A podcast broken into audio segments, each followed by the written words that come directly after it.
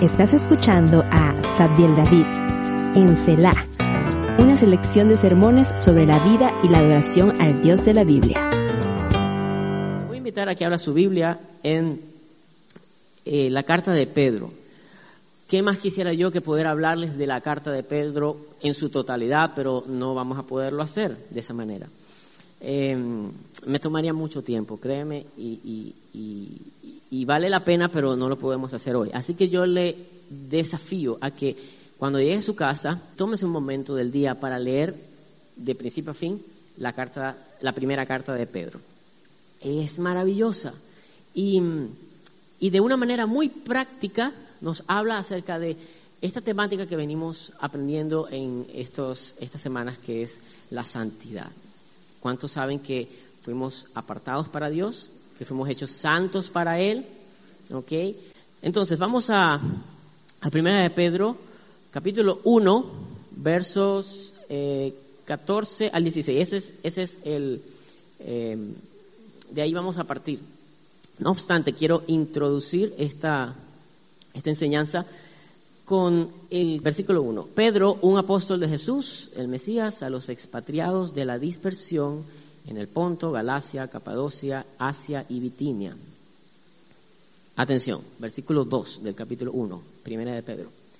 Elegidos según el designio de Dios Padre en santificación del Espíritu para obedecer y ser rociados con la sangre de Jesús, el Mesías. Gracia y paz os sea multiplicada.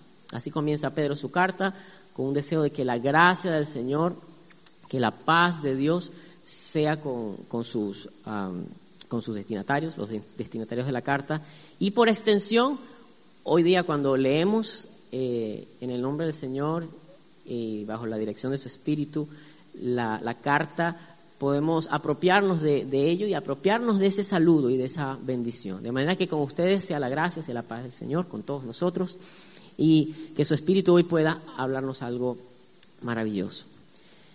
Dice que hemos sido elegidos según el designio de Dios, Padre, en santificación del Espíritu para obedecer a Jesús.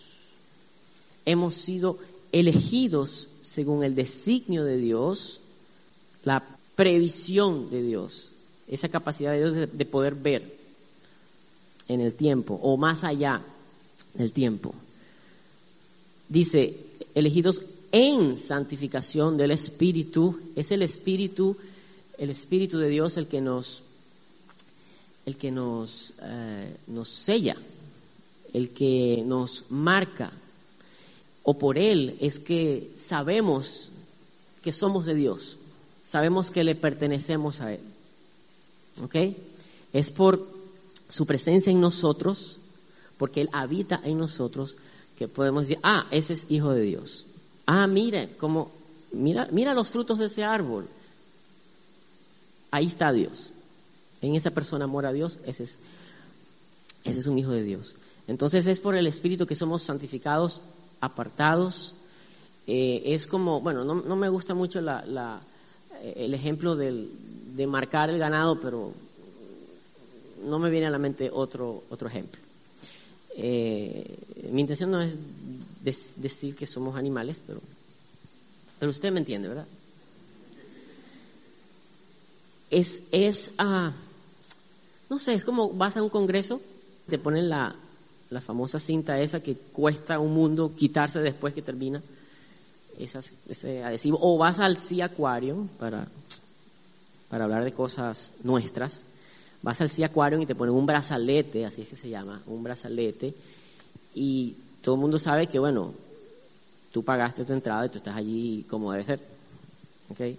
Entonces, el Señor eh, o el Espíritu de Dios se nos adhiere de tal manera ¿okay? que podemos, ah, que, que todos pueden ver, que Dios y todos pueden ver que le pertenecemos a Él. Y todo esto con un propósito, es obedecer a Jesús, a Jesucristo. ¿Okay? Elegidos. Ya elegidos nos habla de, eh, no es propiamente el término ah, santo, pero está relacionado. Elegido es seleccionado. ¿ok?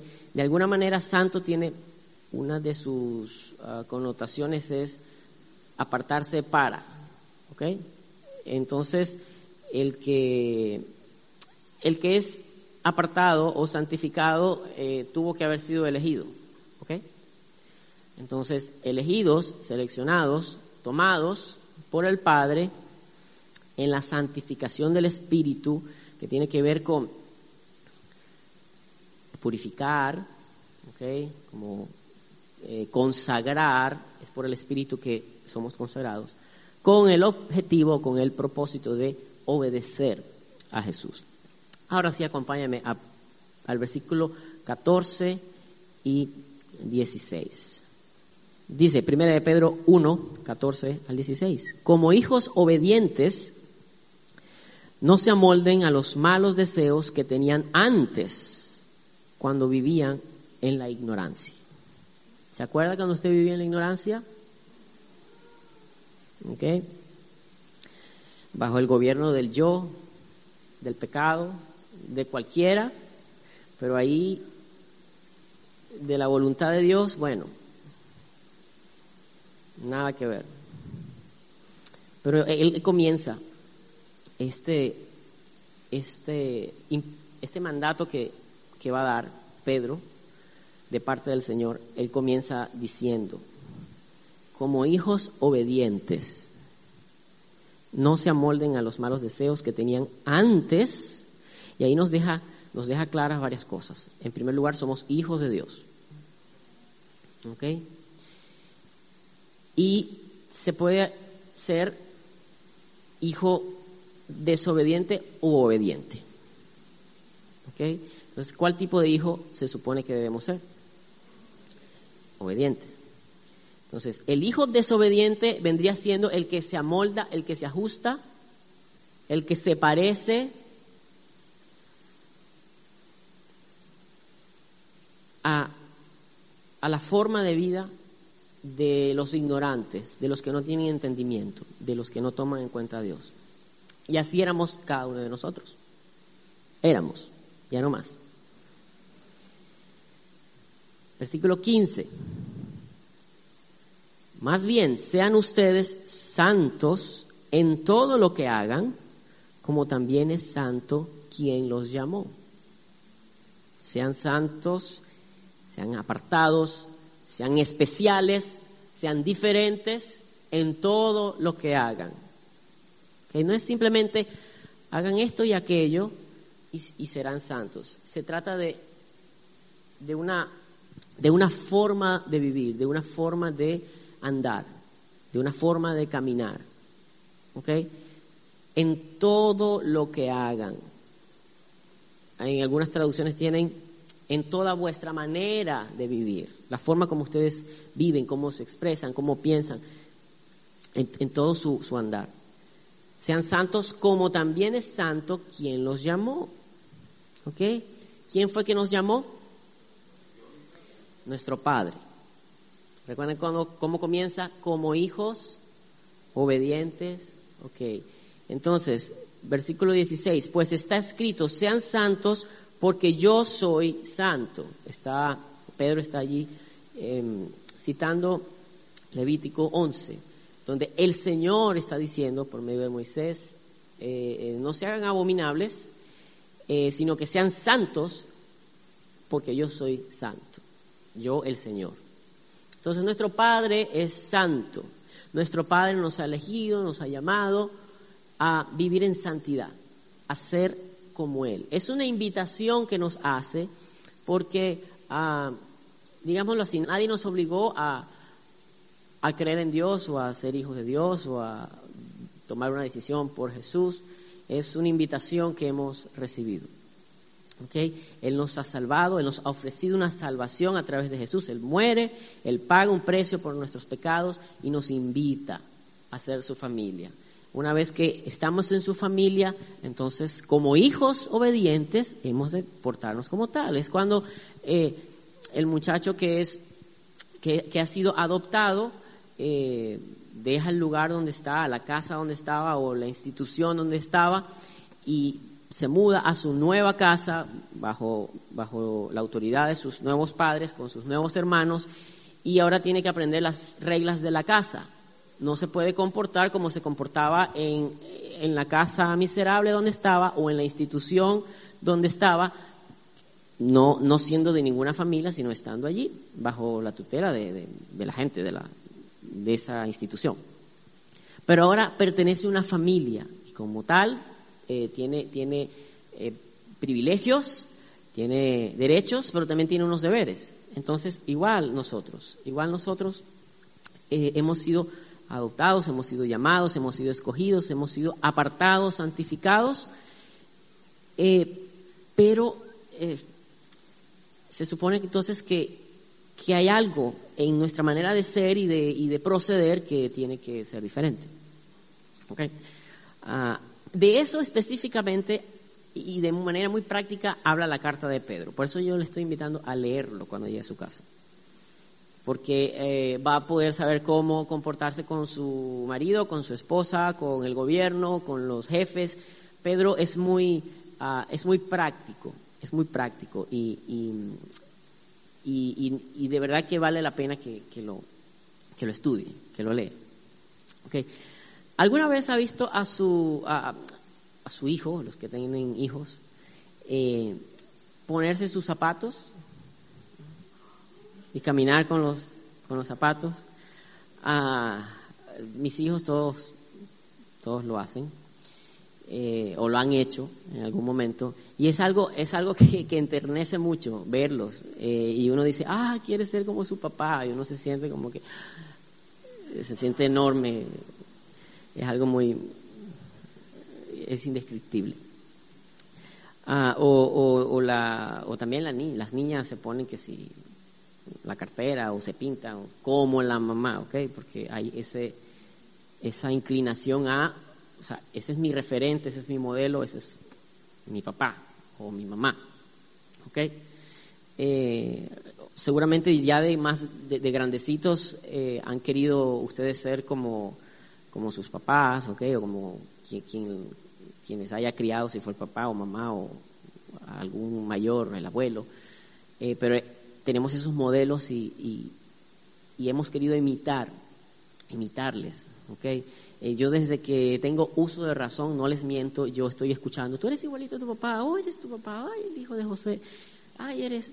Y eh, por supuesto que yo también he tenido, he sentido esa, ah, esa ese deseo de, de, parecerme, de parecerme a Él, de ser como Él. De hecho, yo, yo recuerdo, creo que nunca lo he, dicho antes, eh, eh, recuerda aquella miniserie de, que pasaban en Semana Santa, eh, Jesús de Nazaret. no, no, eso fue mucho antes de la pasión de Cristo. este Jesús era de ojos claros, no sé si azules o verdes. Sé que se llamaba o se llama Robert Powell, un actor británico que fue muy, muy, muy famoso y de hecho su, su apariencia era como, diríamos, el Jesús católico, bueno, idéntico, o sea, de los cuadros, era ese Jesús.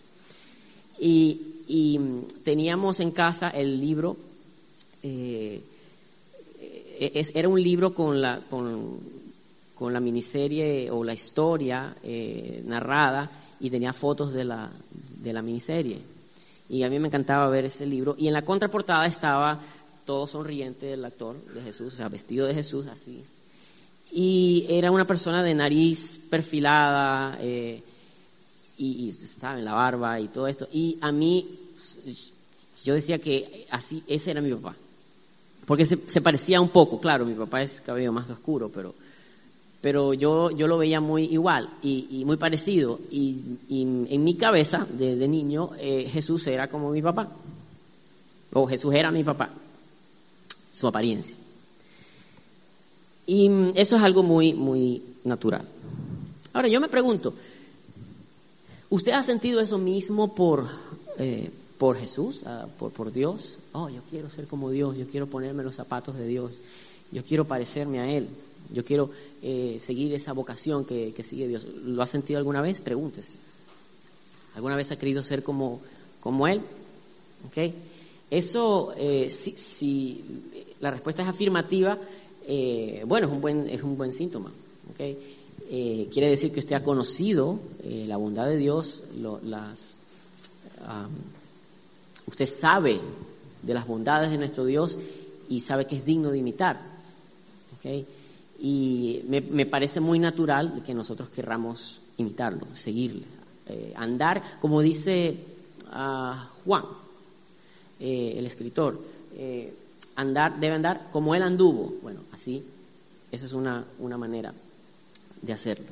Eh, por eso esto lo, eh, lo, he llamado, esta enseñanza de hoy, eh, quiero ser como papá, porque papá, nuestro Padre Celestial, es nuestro modelo. Y Él también desea que seamos santos como Él es santo. Amén. Permítame leerle el mismo texto, pero en la Biblia textual es lo mismo, simplemente hay unos detallitos que me gustaría eh, comentar. Dice, como hijos obedientes, eso ya lo sabíamos, como hijos obedientes, no amoldándonos a las antiguas pasiones que teníais cuando estabais en vuestra ignorancia, sino según el que os llamó es santo, sed también vosotros santos en toda vuestra manera de vivir porque está escrito, sed santos porque yo soy santo. ¿Ok? El versículo 17 es interesante, dice, el que viene después de eso, si invocáis por Padre, ¿ok? Si dices, el Señor es mi Padre, ¿usted se acuerda que los fariseos eh, le decían a Jesús, nuestro, nuestro Padre es Dios, nosotros no somos como vos, hijo de fornicación? Acusaban a Jesús por cosas habrían escuchado, habrían averiguado, investigado, como que ese Jesús como que la mamá salió antes de antes de tiempo. ¿Sabes que todos ellos tienen su espionaje y su, y su cosa? Se invoca como por padre al que juzgue imparcialmente, según la obra de cada uno, conduzcanse con temor todo el tiempo de su peregrinación, todo el tiempo que estén aquí. O sea, si tú llamas a Dios mi Padre, que era lo que los fariseos se llenaban la boca, o los, los líderes religiosos en tiempos de Jesús se llenaban la boca diciendo, nosotros somos hijos de Dios, hijos de Abraham, hijos del pacto, hijos de... Y Jesús les decía, ustedes son hijos de su padre, el diablo. ¿Por qué? Porque el que anda asesinando desde el principio es el diablo. Y ustedes están atentando planeando matarme. Entonces, nuestras acciones eh, demuestran de quién somos hijos. Entonces, él, él, nos dice, bueno, si llaman, ya que llaman Padre al, Señor, al que es eh, justo, entonces ustedes también deben andar en, justicia. Mi propia traducción de este versículo, ¿ok?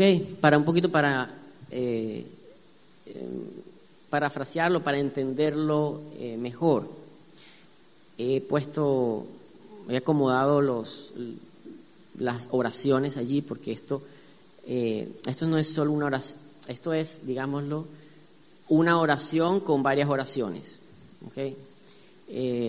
hay un mensaje, hay un imperativo que Pedro quiere dar, que es sean santos, pero hay otras oraciones como que su Dios es santo, como eh, ustedes eh, no se ajusten al modo de vivir que tenían antes. Todo eso son oraciones subordinadas, que acompañan esta oración principal, que es sean santos en toda su manera de vivir. Esa es la idea principal. Eso es lo que Pedro está ordenando. Ahora, ¿de qué manera? ¿O a cuenta de qué? Como hijos que obedecen, o porque son hijos obedientes, tienen que ser santos. Sean santos en toda su manera de vivir, como hijos que obedecen y no se ajustan al modo de vida que, de quienes no tienen entendimiento. Sean del mismo modo que el Padre que les llamó, santo. Eso es, eh, en otras palabras, lo que está diciendo Pedro. De manera que nos quedan dos cosas claras. Dos cosas claras nos quedan en este texto. Primera, el Padre es el Padre es santo. Y es nuestro papá, ¿verdad? Eso también quedó claro. Segunda, debemos ser como Él, santos. Porque si es nuestro papá, debemos ser como nuestro papá. Yo nunca viví en Valencia, pero mi equipo eh, en cuanto a béisbol es eh, Magallanes, el de, Valencia. No hay profetas sin honra sino en su casa. Así que me sentiré bienaventurado si me procuran despeñar aquí al salir de la... Santo es, no es otra cosa sino puro, especial, diferente, consagrado. Bueno, les decía lo de, eh, perdí la idea de lo del equipo de béisbol. Eh, yo nunca viví allá, pero mis, mis papás son de allá y como ellos son aficionados de, de este equipo, pues yo por herencia, si se quiere, eh, también le voy a ese equipo. ¿Ok? Este más o menos para que tengan una idea. ¿no?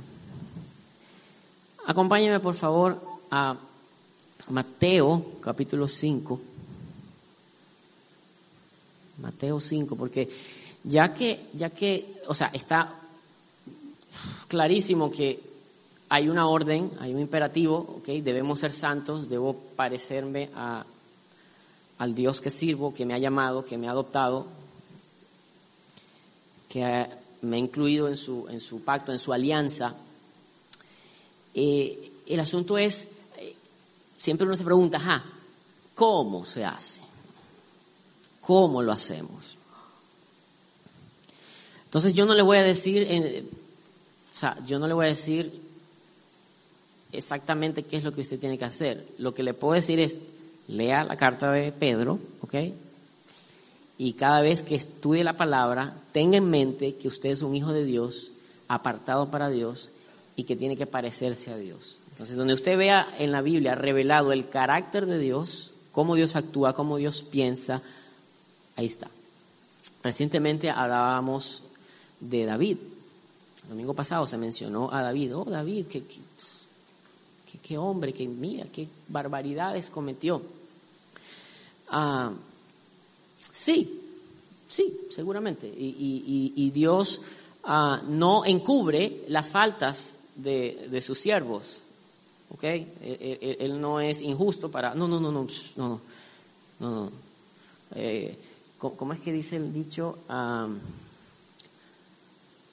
a la familia, ¿cómo es? A la familia con o sin razón, algo así dice el dicho. Como que así el de tu familia está equivocado, pero es tu familia, entonces tú le das el lado a él. Dios mío, qué cosas, dice la gente. Eh, no es que, no, no, no, no, que no se entere nadie porque, no, Dios se molestó, Dios se molestó, Dios le, tomó a su hijo, no, sufre tus consecuencias, yo te amo, yo he hecho un pacto contigo, yo voy a cumplir mi palabra, de hecho, eh, cuando se divide el reino, eh, el, nieto de David no pierde el trono por David, por el amor que él tenía a David. Entonces, eh, Dios se mantuvo a pesar de lo que David pudo haber hecho. Eh, la cosa es que no es un asunto o, ser santo o, seguir a Dios, no es meramente una cuestión de... Yo le ponía el ejemplo a uno de los, de los muchachos de la iglesia. Eh, ser santo no es el portero que mantiene en cero la, portería. No le metieron un gol en todo el torneo. ¡Wow! No. Te van a meter goles. Vas a pecar. Vas a, a perder en momentos. Vea la santidad y el discipulado y, el servir a Dios, el caminar con Dios como eso, un camino. Que mientras tú estás dentro de la senda, y en la dirección correcta, estamos bien. Mientras hay movimiento, estamos bien. El asunto es no que contar cuántas veces te has tropezado, rayos, estoy en peligro de, de, de, destrucción. No, no, no se trata de eso. Yo lo que pasó ya, ya quedó en el olvido, tú sigue, avanza, avanza. El asunto es cuando uno se va desviando, se sale del camino o se regresa en el camino.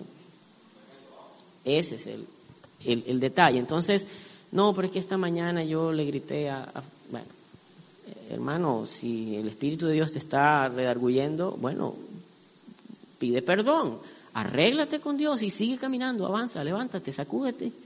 Viene primero bien en el piso, porque no siempre estamos en el piso, mira bien alrededor a ver si hay algo útil y le, sacúdete y levántate.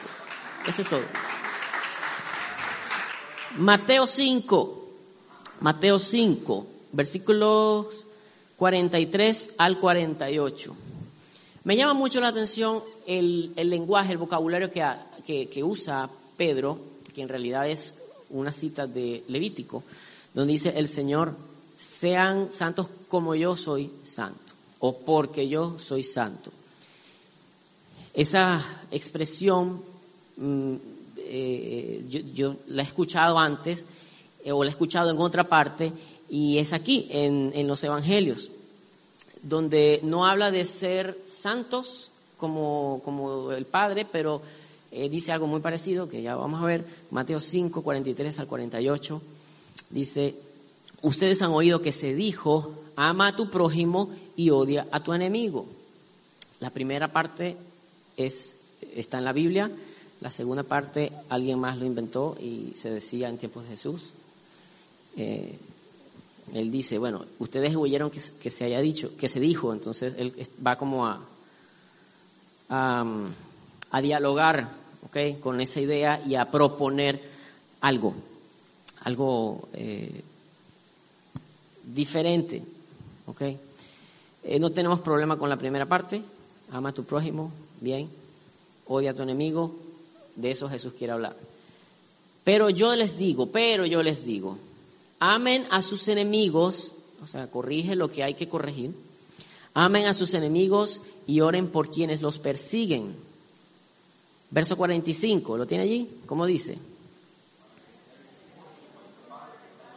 Ok, eh, no vaya a pensar de que ya, yo tengo primero que hacer esto para, para entonces ser hijo. No es lo que está diciendo.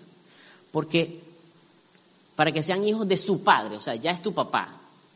No es que te vas a, a ganar la herencia, no. Si no es por motivo de que eres hijo, o para que entonces seas visto como hijo, o para que entonces actúes dignamente como hijo, ¿ya ven la idea? Para que sean hijos de su Padre que está en el cielo.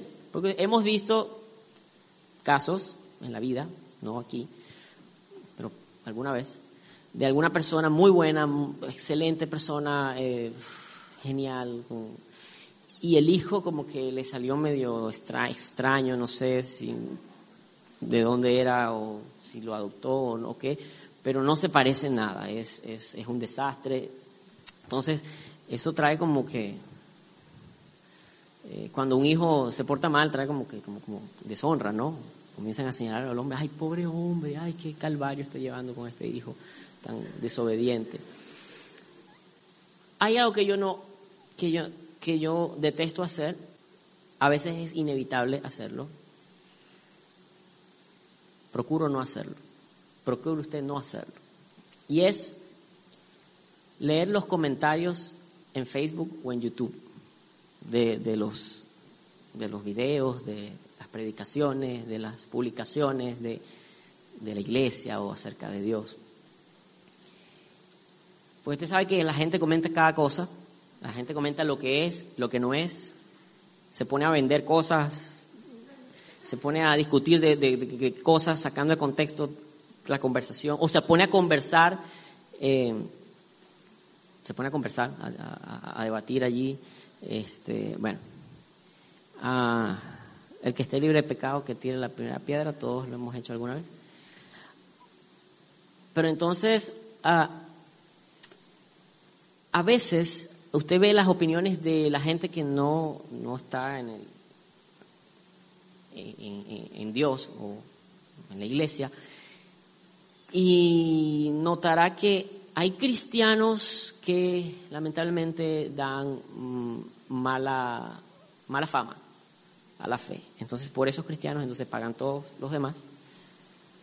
Por culpa de ellos, entonces somos nosotros, entre comillas, porque no es así, eh, somos unos, eh, qué sé yo, que nos lavaron el cerebro o que no, no, somos unos que, que no estudiamos o o que somos unos borregos o cualquier cantidad de cosas. O unos hipócritas o quién sabe cuántas cosas. Evidentemente hay gente que, que, deja mal el nombre del Evangelio, el nombre de Jesús, evidentemente. Es lamentable. Ahora, no sea usted, que no sea yo, uno de los que lo hace. ¿Verdad? Entonces,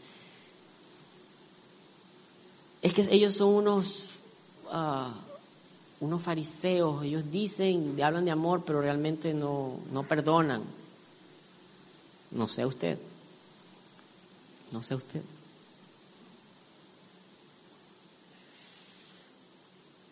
Para que seáis hijos de vuestro Padre que está en el cielo o en los cielos, que hace salir su sol sobre malos y buenos, y hace llover sobre justos e injustos. ¿Sí qué? ¿El Señor es rey y Señor de, de, de, los que se portan bien solamente?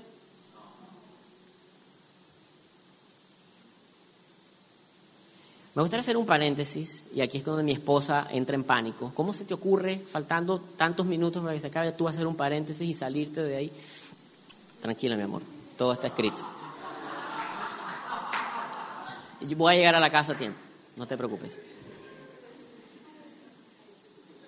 ¿Usted se acuerda de Salomón? Un rey muy sabio. ¿Se acuerda aquella historia cuando dos mujeres, ah, el hijo, estaban peleando por el hijo? Y, Ay, este es mi hijo. No, este es mi hijo. No, agárralo. Córtenlo por la mitad. Sí, córtelo por la mitad y que se acabe esto. No lo cortes, por favor.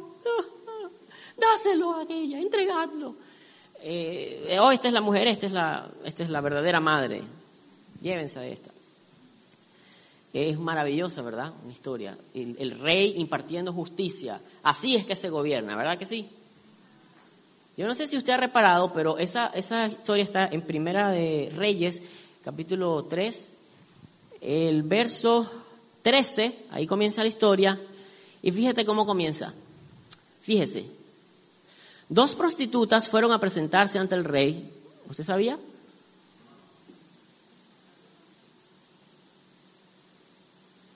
Yo soy el rey, yo estoy para servirlos a todos, para impartir justicia. ¿Quién es el siguiente? Dos prostitutas. En vez de mandar las presas inmorales que ustedes no merecen, vaya a ver, deciden ustedes a ver qué hacen, pero aquí, de aquí solo entran la gente que se porta bien. Él era rey tanto para los, los buenos o los malos, los, los honorables o los los que no tienen honor. Dios hace salir su sol para los buenos y para los malos, para los ladrones, para los perjuros, para, para, para, los malos. Los malos se benefician de la bondad de Dios. Salomón gobernó tanto para los que eran honorables como para dos prostitutas que vinieron a buscar ayuda y él se las dio. Dice que, ¿qué pasó? Después, cuando todos los israelitas se enteraron de la sentencia que el rey había pronunciado, sintieron gran respeto por él, pues vieron que tenía sabiduría de Dios para administrar justicia. Pero ¿a quién le administró justicia? A gente que, según, no sé, si alguno aquí presente diría, lo pensaría dos veces antes de tomar su caso. Ayudas a la persona que se merece ser ayudada, ¿qué de, aquel que no se merece ser ayudado. Si ustedes aman solamente a quienes los aman, ¿qué recompensa recibirán? ¿Acaso no hacen eso hasta los recaudadores de impuestos? Y si saludan a sus hermanos solamente, ¿qué demás hacen ustedes? ¿Acaso no hacen esto hasta los gentiles? ¿Qué está haciendo Jesús? Jesús está metiendo el dedo en la llaga, como dicen. Las peores personas según ustedes, querida audiencia, la audiencia de Jesús, no ustedes, los de Jesús, los que estaban con Jesús, son, ¿cuántos creen que los recaudadores de impuestos son de lo peor? Sí, traidores, esos, patria, sí. Y los gentiles, uy, uy, gentiles, uy, no, eso, comen puerco, uy, no.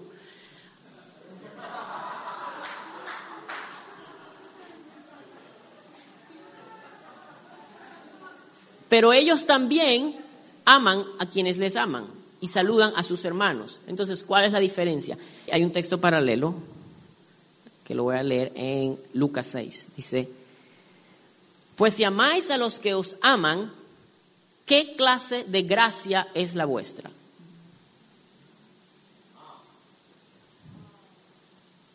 Porque los pecadores también aman a los que aman, los aman a ellos. Y si hacéis bien a los que os hacen bien, ¿qué clase de gracia es la vuestra?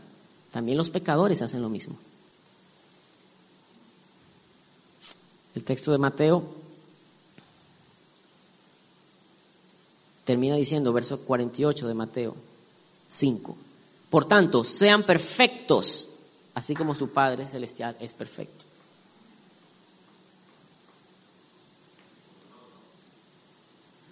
Eso es ser perfecto, estar completo, o sea, no seas como los demás.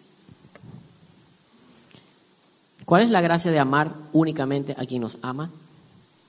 Eso se parece más al interés que a la bondad del Padre. Una más. Cuando vivimos diferente a los demás, demostramos quién es nuestro Padre y de dónde viene nuestra herencia. Lucas 6, 35 y 36 dice, más bien amad a vuestros enemigos y haced el bien, dad prestado, no esperando nada, y vuestro galardón será grande. Seréis hijos del Altísimo, porque Él es bondadoso hacia los ingratos y malvados. Sed misericordiosos como vuestro Padre es misericordioso. Sean santos como Él es santo. Sean perfectos como Él es perfecto. Sean misericordiosos como Él es misericordioso. Sean compasivos como Él es compasivo. Así termina Pedro. Recuerden leer primera de Pedro, ¿ok? Cuando llegan a su casa. Él dice, en conclusión, capítulo 3, verso 8 al 10. Sean todos de un mismo sentir, compasivos, amándose como hermanos, misericordiosos, humildes no devolviendo mal por mal, ni maldición por maldición, sino bendiciendo pues, para esto fuisteis llamados. Fueron ustedes llamados para heredar bendición. Porque el que desea amar la vida y ver días buenos, refrene su lengua del mal y sus labios de hablar engaño. Apártese del mal y haga el bien. Busque la paz y síguela. Sígala. Cuando vivimos diferente a los demás, demostramos quién es nuestro Padre y dónde está nuestra herencia.